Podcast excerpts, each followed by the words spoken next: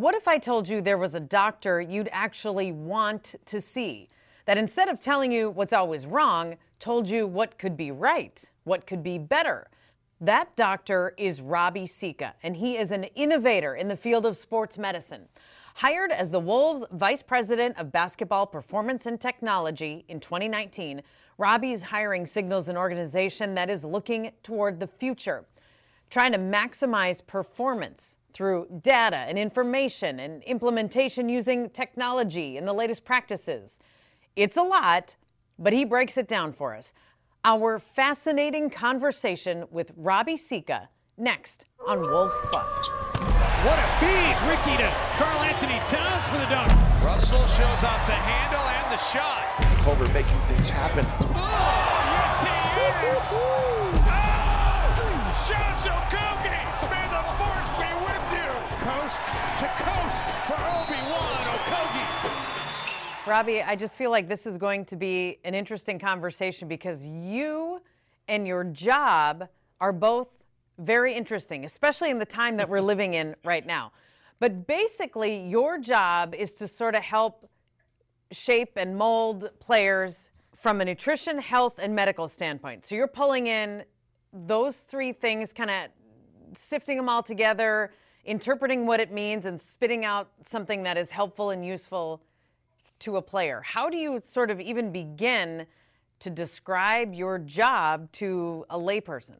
Uh, every day my job gets more interesting. I think my job in 2020 was obviously a little bit different than it was in, in 2019. And, you know, I appreciate the, the perspective that it's, it's a unique job and that there's a lot of expectations and a lot of asks to, to try and mold uh, 15 young men into not just the best players that they can be, but the best people that they can be.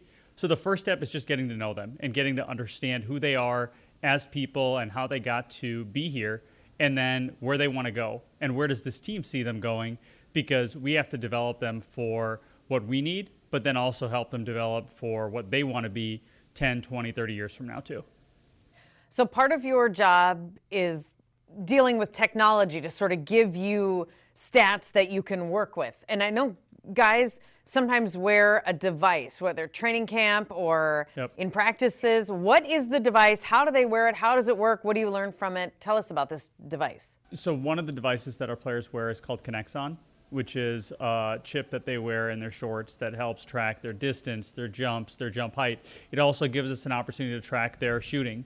And so we see where they're making shots, what their arc is on their shot. All of that information helps give us a direct guide of what they do on a daily basis. That's part of what we track, but we also track what they eat, how they're hydrating, uh, how they're balancing, uh, how much force they're generating. And so, whether it's a wearable or it's other technology that we're tracking, it's how much they're lifting and are they getting functionally stronger? Uh, If you can envision somebody with, say, low back pain or somebody with knee pain, how much are you squatting is one thing, but how quickly did you generate the force as you're lifting is a totally different thing. And does that impact how explosive you can be coming off the ground? So, all of that paints a picture of where you are today, and that helps guide us to where you're going to be hopefully six months from now. Okay, now that is a lot. I mean, that's a lot of information.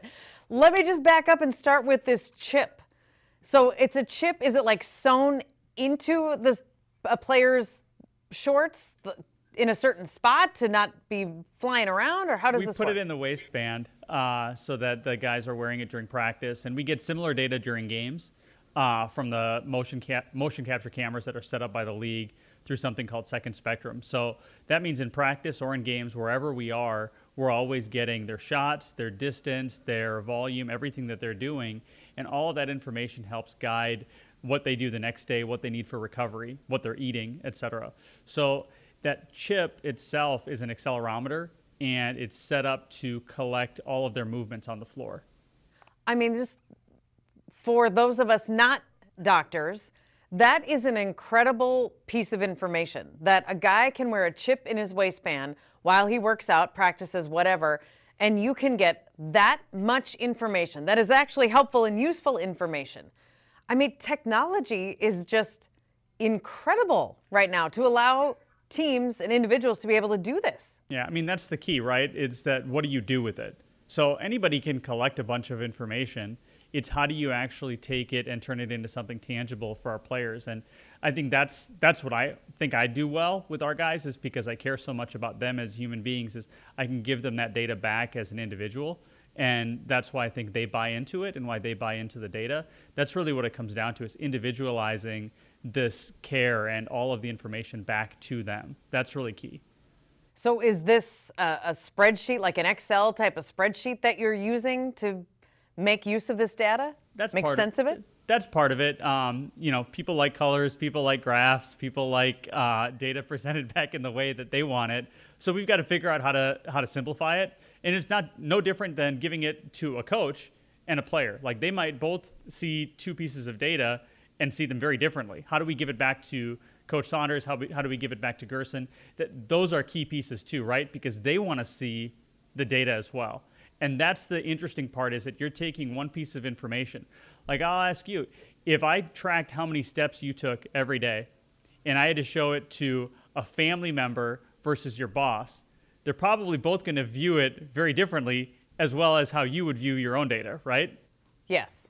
So being able to take that and be, and make make it relevant for all three is something that I think we have to be very humanistic about. So when you are converting data into something, a, a player, let's say a 22 year old player versus Gersson or somebody in their 40s, or even, let's say you're showing it to Glenn Taylor in his 80s. Are you are you giving the data in a different way on a different sheet of paper with different font and colors? Are you going that specific? Absolutely. It's got to be different reports. And that's what we've learned in you know, this is where my medical background helps because I've learned that every patient is a little bit different. Every 22-year-old player is a little bit different too, right? Anthony Edwards just a little bit different than Karl Towns and is a little bit different than maybe Andrew Wiggins who was here or different than Ricky Rubio who was here before and now is back and maybe he saw what Phoenix did. So you've got to keep your finger on the pulse of what other teams are doing too. And that's where it helps that I've been around other leagues, other sports, um, other populations where you can have that perspective. I think perspective is what's needed in life. Like keeping perspective allows you to understand what your role is and what's important in that moment. You had mentioned, Robbie, besides the chip in the waistband of the shorts, the cameras that hang, I don't know if they hang, the cameras that are mounted in the ceilings. They're in every NBA arena. And I don't know if a lot of just casual fans even realize that this is existing because we started to be able to give fans uh, a sprint speed of a player, like to describe, we've always said that guy's really fast. And now you can say, because he runs 14.7 miles an hour or something like that. And that data is coming from cameras on the ceilings of NBA arenas. How much information, useful information, are you getting when you go to every arena knowing what the setup is up on the ceiling? I mean, you're looking for not necessarily every single data point because you get lost in the data, but you try and find little nuggets and little pieces that are guiding you towards hey, is this player becoming more explosive?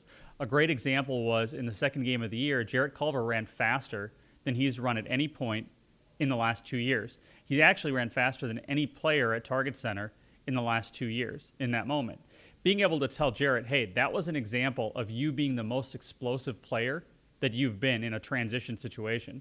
That was really helpful for him to realize, like, okay, that, that progress that I've been trying to make in practice, it's there. I'm, I'm seeing it. Telling him that made him feel like, okay, now I can take another step because that explosiveness that I've been working on is there. I should feel confident. And, you know, the shots will fall and I should get to the rim and I should try and make an effort to be aggressive because I am getting more explosive, it gives players confidence. And that's what you want to be able to use the data for is to give players confidence and also to give them guidance on what to do maybe differently.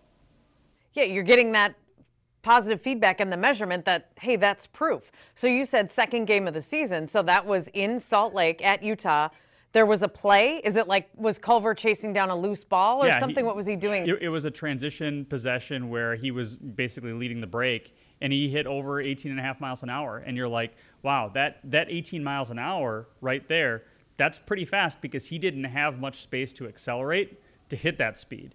That's really helpful information to be able to, to show him. And then you try and show somebody the clip in the actual video clip of, hey, this is what you were doing yeah. when you were explosive that's doable. We can do it over and over again. But now you have that expectation in practice. You have that expectation when you do get that open floor that you can hit it. And a lot of this, frankly, was stuff that I pulled from wide receivers and looking at stuff that I did in the NFL or looking at stuff that I did with other NBA teams where we were trying to sync it always back to film because then I can show a coach and show a coach, hey, 18 and a half miles an hour. Look, there's nobody else on this team that's on this roster right now that ran that fast in a game over the last two years. That explosiveness is there being able to do it functionally versus running scared, those are two different things, though, right? Because now, okay, he's capable of running that fast. Now you've got to be able to run that fast and finish on the break. Now you've got to be right. able to run that fast and make that read because things are coming at you so much faster. You've got to get the ball to that that open shooter in the corner. So did Jarrett finish the play? He did. He did. He he he made it, yes. and that's exactly what we want to see. Perfect. And what great reinforcement then yep. for that player, for Jarrett Culver in that moment. Perfect. This is really fascinating. Um, how many helpers, assistants, translators, whatever you want to call them, do you have? Because that's a massive amount of information to deal with. Yeah, I mean, I think the the key thing is we have so much talent here in the organization in terms of brain power. Everybody helps one another. Uh, a lot of this is we need more people to, to help interpret data, but also to take it back to individuals. But we've got a really strong analytics staff that I think is going to continue to grow. A really strong, in my view, the best performance staff in the NBA with a really, really top notch strength staff, a really, really elite medical staff that puts it all together. Um, it's just going to take some time. Just like, you know, we have one of the youngest rosters in the NBA, being able to take all of these intelligent and strong opinions and coalesce it into one cohesive plan. It doesn't happen overnight. And in a pandemic, it sometimes takes a little bit longer than you'd like. But I think all those opinions are really coming together right now and helping us see, you know, the the relative really valuable production that we've gotten from Anthony Edwards has been a really bright spot for us through the first four games. Being able to see how explosive he's been and how in tune he's been with his teammates, that's him taking, you know, a good first step in the league. And that's because we're taking data, we're understanding his body, and we're, we're letting him apply it every night. Wow. Real, just such inf- interesting information. Another area that you apply a lot of this information is nutrition, food. I know you have chefs. You have Andrew Zimmern and Gavin Kaysen phenomenal. Like, you know, as long as you're going to start with chefs, why not just go top notch right off the bat? Absolutely. So, pl- players get smoothies a lot of times, and they'll have one after a game. I'll see that see it sitting at every locker stall. They've got their individual bottle, and they look different. Some of them are a little more green, some a little more pink. So, how different and specified are even the smoothie, the recovery smoothie? I'm guessing for each player using all this data and things. Now we're going into the nutri- nutrition mode. Let's just start with smoothies. Yeah, I mean, smoothies is just the tip of the iceberg, Marnie. It's really interesting. I was talking to our chefs today, and every smoothie is cultivated and based upon what a player's individual dietary sensitivities are. So, guys who are maybe sensitive to eggs or sensitive to nuts um, or sensitive to blueberries, we, we figure that out and what your body responds the best to. We have one player who is really, really sensitive to eggs. And so making sure that we eliminate eggs from as many things or cook eggs in a certain way so that it minimizes the inflammatory response. That was critical for that individual. We have another player who's sensitive to blueberries and raspberries. So being able to figure out exactly what works best for each player, they all have their own specific smoothie, but then somebody gets hurt and they may have an anti inflammatory addition to their smoothie.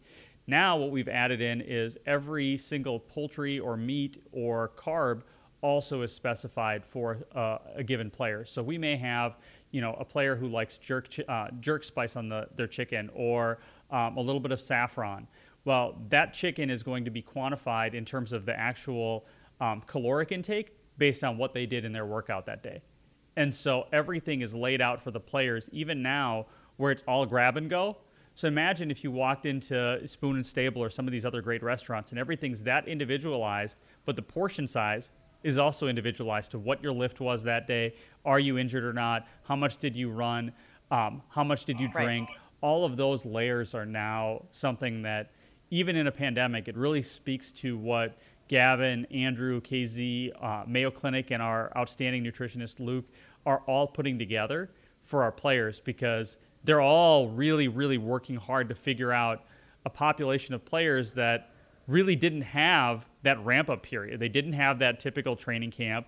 They've got to figure out their nutrition. And we've got a lot of new rosters on this body, or a lot of new players on this roster. So figuring out what they all need is very much on the fly. So, something you said at the beginning here, Robbie, was if a player is sensitive to eggs or blueberries or whatever, you're not talking about someone who comes in and says, I know I can't have peanut butter, my throat yeah, closes up. I break out into hives. You're talking about someone who doesn't even know he has a sensitivity to something as simple as blueberries, whey, whatever. So, how when you say sensitivity, you're not talking about the obvious uh, breakout in a rash. Yeah, we're, we're talking about a very subtle pro inflammatory response that their body may not react in a stressful situation to certain foods. And so, really getting into that granular level of testing um, was part of our preseason uh, physical. Understanding their nutrition, understanding where they were with force generation, where they were with their balance, where they were with their strength. It's all about assessing and reacting, assessing and reacting. And the more you assess, the less you're really reacting in that moment to something that you missed. So it's all about conversation and understanding. You know, again, my goal, and I've learned this from my own family and from my own friends, you don't change people. You want to make them the best version of themselves. So if they like to eat those things and there might be a risk, you want to give them the healthiest version of it. You know, whether it's, you know, minimizing fried food or um, cooking in a specific oil, like those are the kinds of granular things that we try and do that if a guy really likes fried chicken, we've got to figure out how to prepare that in the best possible way. We've got to give a guy what he likes and what his body's used to in the healthiest possible way because it's pretty hard to change what you like to eat, especially if Yeah. you're a veteran. But but even for a lot of the rookies and the kids who grew up uh, in certain parts of the country, like Anthony or Jaden, they have you know dietary things that they like to eat. They have restaurants that they like to go to. Um, you know, hopefully Jarrett Culver likes going to Culver's. Um, but we try and, you know, give people what they like and also incorporate the healthiest version of it. Well, it's interesting you should mention Jarrett Culver too, because when he came into the league and having lived in Texas, the state of Texas, his whole life and being so close to home, he loved his mom's, I want to say eggs, scrambled eggs. Yep. And you guys were trying to figure out a way for the chefs to be able to make not just eggs that were similar, but like basically replicate and duplicate and make them as healthy as possible and specific as possible. Jarrett Culver's mom's eggs. Yeah, I mean, look, a lot of credit to Jarrett for using um, the pandemic as a, a time period to, to add strength and to work really hard. He added over 10 pounds of muscle um, during that period, and that's because he was eating well and because he was eating healthy. And I think we've seen that thus far in his performance too. Um, but for all of our players, I mean, we have a lot of guys who love ketchup. We, we got to find a way to get ketchup. Um, you know, we, we've got some players who, who like tater tot hot dish, and we've got other players who, you know, are more the filet mignon type. We've got to balance that out, and we've got to have options. And a lot of credit goes to the entire staff for figuring it out. Peter Warden's been terrific. Rachel uh, in delivering a lot of food to our players um, over the last few months. Um, that's been critical. We've had so many people on our staff who have gone the extra mile uh, to make a difference for new staff, new players. And when you think about it, I mean, the reality is many people have been quarantined at different points for uh, potential exposures to COVID. We've continued since March delivering food to anybody who's been in quarantine.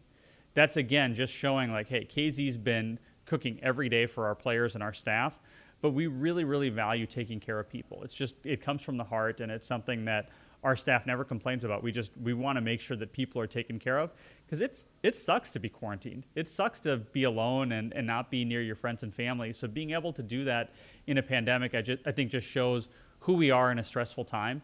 Uh, it underscores how much people in this organization really care about one another. Oh, no doubt. You can't provide every meal, though. You can't provide every meal to every player. And at some point, you have to rely on the player Yeah, making good 'em. choices for himself. How about on the road? Uh, well, we've got a lot of rules and regulations regarding um, road dining. So a lot of this is at the hotel um, where we try and facilitate really good and healthy meals. Um, you know, we're thankful that we stay in hotels that can provide really good food and consistent meals. I, I think a big part of this is consistency, uh, particularly for our rookies. They learn that if you eat the same thing every pregame, one, that's really easy for us to produce, and two, that's really uh, good for your body because it learns how to react to specific meals. So we're, we're pretty consistent in how we approach the road meals. We try and make it as similar to the home meals, um, but we also know that look, the restaurant industry is really struggling right now, and we're going to be pretty limited, and we want to support um, a lot of small restaurants and restaurants that are around the country that um, can provide food for us. So we're doing our best to support small businesses around the country too. Pre COVID, Robbie, before all of this started, did you ever walk into a restaurant on the road or even in Minneapolis and see a player just like bellied up at the bar with the big old plate of nachos and you were just like, uh, yeah, I did. And I, I mean, I it's hard to remember some of those pre-COVID times, but um, I definitely have those memories of, of people enjoying uh, the finer things and enjoying those those meals where they didn't think about it. I'm a cookie lover, so I, I miss having um, open access to cookies wherever I go. Because you understand, it's not that once in a while you got to have the nachos, Yeah. you got to have the cookies. Absolutely. It's moderation. Yeah. It- Overall and- And there's nothing like having a kid to teach you that, hey, you know what? Sometimes it's okay to just go get a little bit of ice cream. Speaking from a guy who has a little toddler, a little two year old girl at home, right? Yep. Yeah. She loves her ice cream. She kept asking Santa for ice cream this year. I was like, you could Did you could Santa ask for a little more, but that's cool. We'll we'll take care of that. Did, did Santa deliver on the ice Santa? Santa took care of her. He, he took care of her in uh, in a lot of ways. A lot of ice cream. A lot, Oh, that's great. That's great. Uh, that's it's interesting, Robbie. Not only your job, but the fact that you are from Minnesota. You are one of us. You're a Wolves fan through and through. You grew up in Orono. You and your dad used to go to a lot of Timberwolves games, and your family had season ticket holders. How back does your Timberwolves? How far back does your Timberwolves fandom go? Look, I, I grew up here and I, I love this organization so much. And, you know, I, I have so many fond memories of listening to Tom Hanneman and Kevin Harlan as a kid, uh, of watching, you know, even the pre KG T Wolves with Pooh Richardson and Tony Campbell um, and Randy Breuer and Ty Corbin. Like, that's, that's what I grew up with. And so to be able to work for an organization now that, that I dreamt of working for my whole life, uh, it's a dream come true. More than that, it's, it's really great to see that we've embraced family in this organization because my family, which is super important to me, is able to, to be a part of the organization and see how close everybody is here. So we've had season tickets since the outset, and we've been going to games for, for a long, long time with the dream that we wanted to help this team be not just successful for one season, but sustainably uh, excellent in all respects. And I know my parents and my, my wife and all my cousins and everybody, my engagement party was here. So we've had a lot of really good memories at Target Center. So it's nice to have my second home be a place that I work at every day.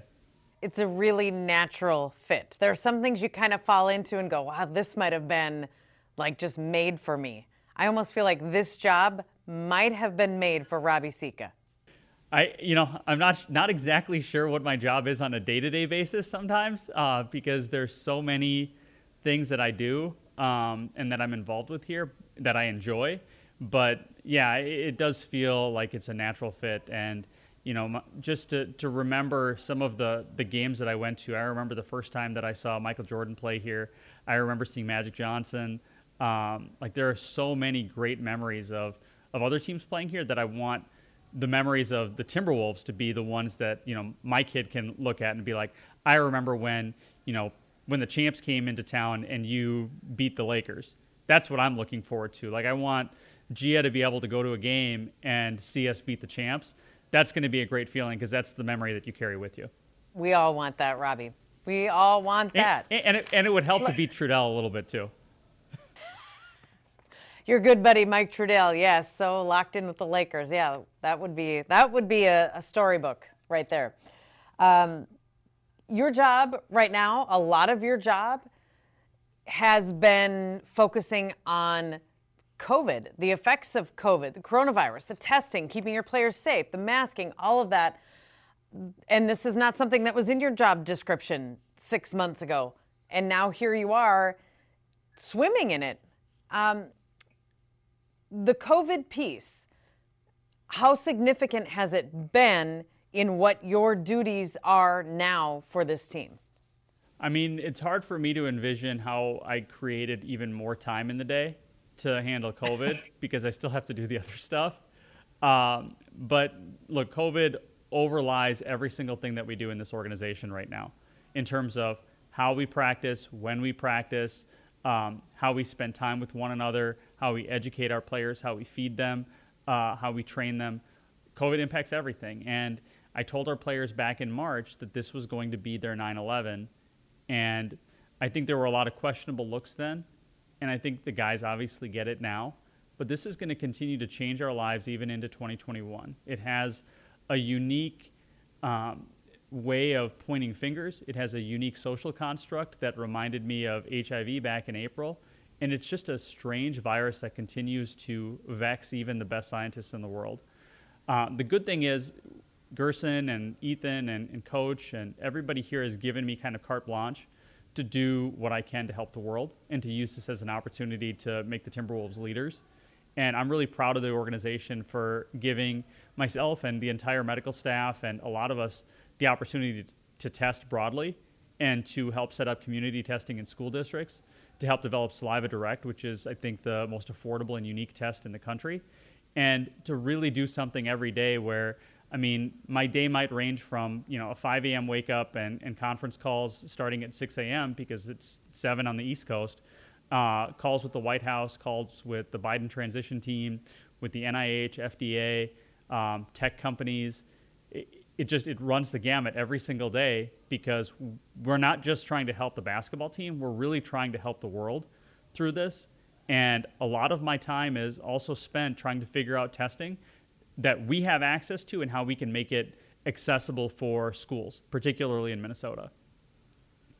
Well, the testing is something that you and the people that you worked with should really be applauded for because you have a background in medicine. You are a doctor, you went to medical school, you helped develop the saliva test, which has been a game changer, to use the term, uh, for the Timberwolves. And as you mentioned, in life. This saliva test has been the one that people are now going to. It's less invasive, it's easier, it's quicker, all of that that you helped develop. How did you even get to the point in studying COVID and this virus and all of that it does where you thought, okay, first of all, let's let's not have to always put a, a swab up people's noses. Let's just get it from spit. Like, is that a is that a revelation that you had? Well, it, it's interesting because, you know, my wife lets me read until all hours of the night, so she's cool with me just constantly studying, and I love learning. I, I came across an article from the Yale team back in late April, and it just it piqued my interest. And one of the things that I've always prided myself on doing is I know that I'm not that smart, but I'm I'm good at connecting people who are smart. And I, I read that article and I wanted to put together a group of people to take that idea that they had discovered that saliva um, could basically house COVID and that it was stable for a period of time. So I connected with folks, and I, I have no fear of people rejecting me. I've been rejected tons of times in my life. So I sent emails, and if people are willing to, to reach back out, we run with it. And so I emailed the folks from Yale and put together this team, and it's led to a really unique work group that's called the COVID Sports and Society Work Group. And that work group is comprised of all of the professional sports leagues across the country, leaders in academics, technology companies like Amazon and Apple, um, politicians, leaders um, in the community, stay at home moms, teachers, um, physicians, and the FDA, you know, former FDA president uh, or commissioner Scott Gottlieb, uh, Andy Slavitt. It's just a who's who of doers and people who really understand COVID is not just something that we have to test for. If we're going to test, we also have to figure out how we're going to share results, how we're going to turn this into an operation and a logistics program. So, being able to figure out all of that took not just my brain, but a lot of other really, really smart people. And thankfully, Marnie, I think you and I are both really, really grateful to work with the NBA.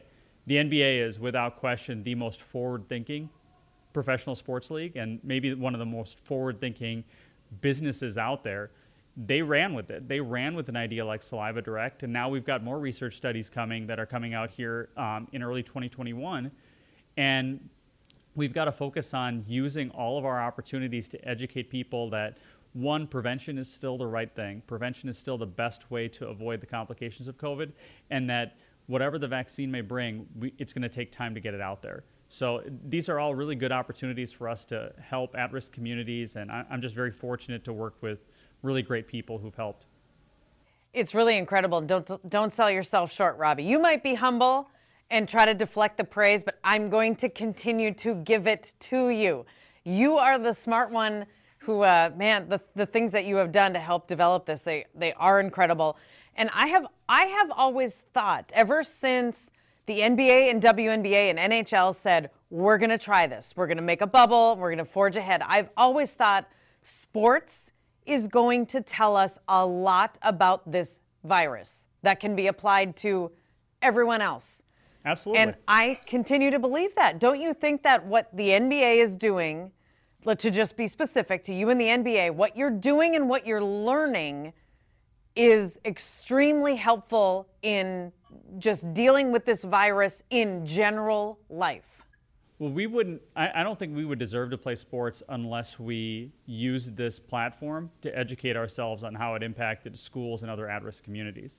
We learned how the virus transmits, we learned about testing, we learned about how to develop low cost, affordable testing. Um, we learned about the spread in close quarters, all of which has a major impact on not just K through 12 schools, but K through 12 sports as well. So all of these things, yeah, have a broad, broad, significant implication on society, and that's why we did, that, that that's why I'm comfortable with us moving forward with the season because the NBA in particular really is focused on teaching people off of this. But I think all the sports leagues have really come together. Um, you know, one of the things that prior to this we had done is we had had a citywide analytics conference for all of the sports teams that we typically did around March that obviously got uh, postponed this past year.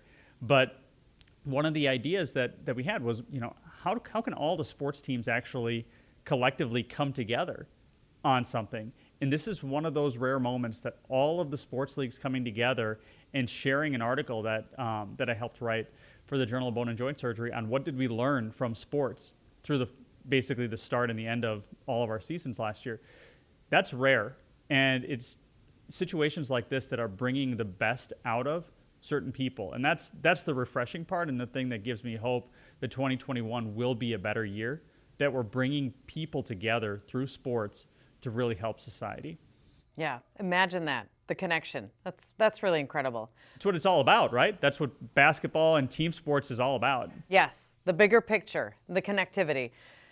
With that, Robbie, and all that you've done to help advance us in testing and in learning and everything that you've done to help these athletes to be better players and better humans. For you, will anything be a greater accomplishment than your singing California Love by Tupac at the team outing at the start of last season? Uh, you know, it's it was fun to hear California Love in LA uh, the other day because I just I love that song and I love hip hop. Uh, that was a fun night. It, it's fun to think back how far uh, how far we've come that night from that night. And every time you hear that song, you were just on a road trip in LA. You heard it. Every time you hear it, do you just boom crank it and bust out the lyrics i mean it's always playing in my head so you know when i wake up in the morning that's what i hear so i just i love i love that song and it takes me back to uh, to a good place where you know it, i was asking some of our players and staff we were on the bus one day how old were you when your favorite song came out and i'll ask you marnie what's your favorite song suds in the bucket by Sara Evans okay and how old how old were you when that song came out I'm sure I was mid 20s, mid to late 20s. So the, the average person says that um, their favorite song came out at an average age of 13. Oh, and really? And it's very consistent. So you're, you're probably that you're one of the real outliers on that because every person on the bus there that I asked that day, it was 13 or 14. When was it? When was California Love for you? 1995. So 14. 14. Just the heart of Orono. just pumping. Yeah, we, we listened to a lot of Tupac and Dr. Dre back in uh, in the mid '90s at Orono. And didn't I read Karl-Anthony Towns was one when that song came out? Would that be the right math? Uh, yeah, he came. He was born in 1995 in November 1995. So that uh, yeah, right around then. And the the funny thing is, I mean, I don't know how much of how many of those guys actually recognized like what that song was like when it came out or that Tupac died in 1996. But I probably know more about hip hop than I know about a lot of other topics. So sometimes I like to joke with these guys that if they want to get into a discussion of hip hop history, then I'm, I'm more than happy to take that challenge. That or a spelling bee. so hip hop, spelling, nutrition, COVID, saliva, anesthesiology. Oh my goodness. You're a well rounded man, Robbie. You are an interesting human being. I, I, like to have fun, and you know, I think the the fun thing with with this group is um, people are themselves. People feel comfortable, and they they like to share a little bit of themselves. I, there's a lot of organizations where uh, I might not have felt comfortable, um, you know, going and singing karaoke at a bar and performing uh, a hip hop song, but the, the people here make you feel like it's okay to be yourself, and when you have that and you can be vulnerable, I think it allows you to build something really special over time because people just they gravitate towards one another and they want to help one another through the tough times. And that comes because there are good quality human beings. Absolutely. Don't you agree, Robbie? Yep. Everywhere you look. But it, it you know, and you see it from the leadership and the, the way the entire leadership views how they bring people in and how we welcome people with open arms into this organization. And I think you know whether it's testing a family for COVID or helping uh, you know a player through uh, uh, you know having a kid here. We've got a couple guys who are expecting kids and or who have young babies and came into town and they're like, hey, I need a pediatrician. It, it's things like that that again are the small little things that really do make a difference in engendering positivity and a connection between the players and the staff where people feel good. People feel like um, they can be themselves and this is a place to work hard. And i can hold people accountable then and say hey you know we're, we're going the extra mile for you on this. We, we need you to really buckle down and and do this other part that we need to see on the floor. Well i think that's because you guys are all interested in creating not just better basketball players but better human beings. And that's clear and i'm going to put you in that category of the good fine people over at target center and mayo clinic square so thank you robbie for uh, for sharing with us and for kind of opening up a little bit and for giving us a glimpse into your very, very, very busy life. Thank, thank you, Marnie, and I hope you and the entire FSN team has a great uh, holiday season. You guys have been great to work with over the last year and a half, and looking forward to having you guys back to the arena soon and, and hopefully winning some games. But you know, I'm very grateful for all of the support that you guys have given. This hasn't been easy for anybody, and I, I, just hope that everybody who's out there continues to mask up and stay safe and uh, make sure that you, you take care of your families during this time. Happy holidays. Thank you, Robbie. I appreciate you. Uh, take care of yourself over there. Thanks so much.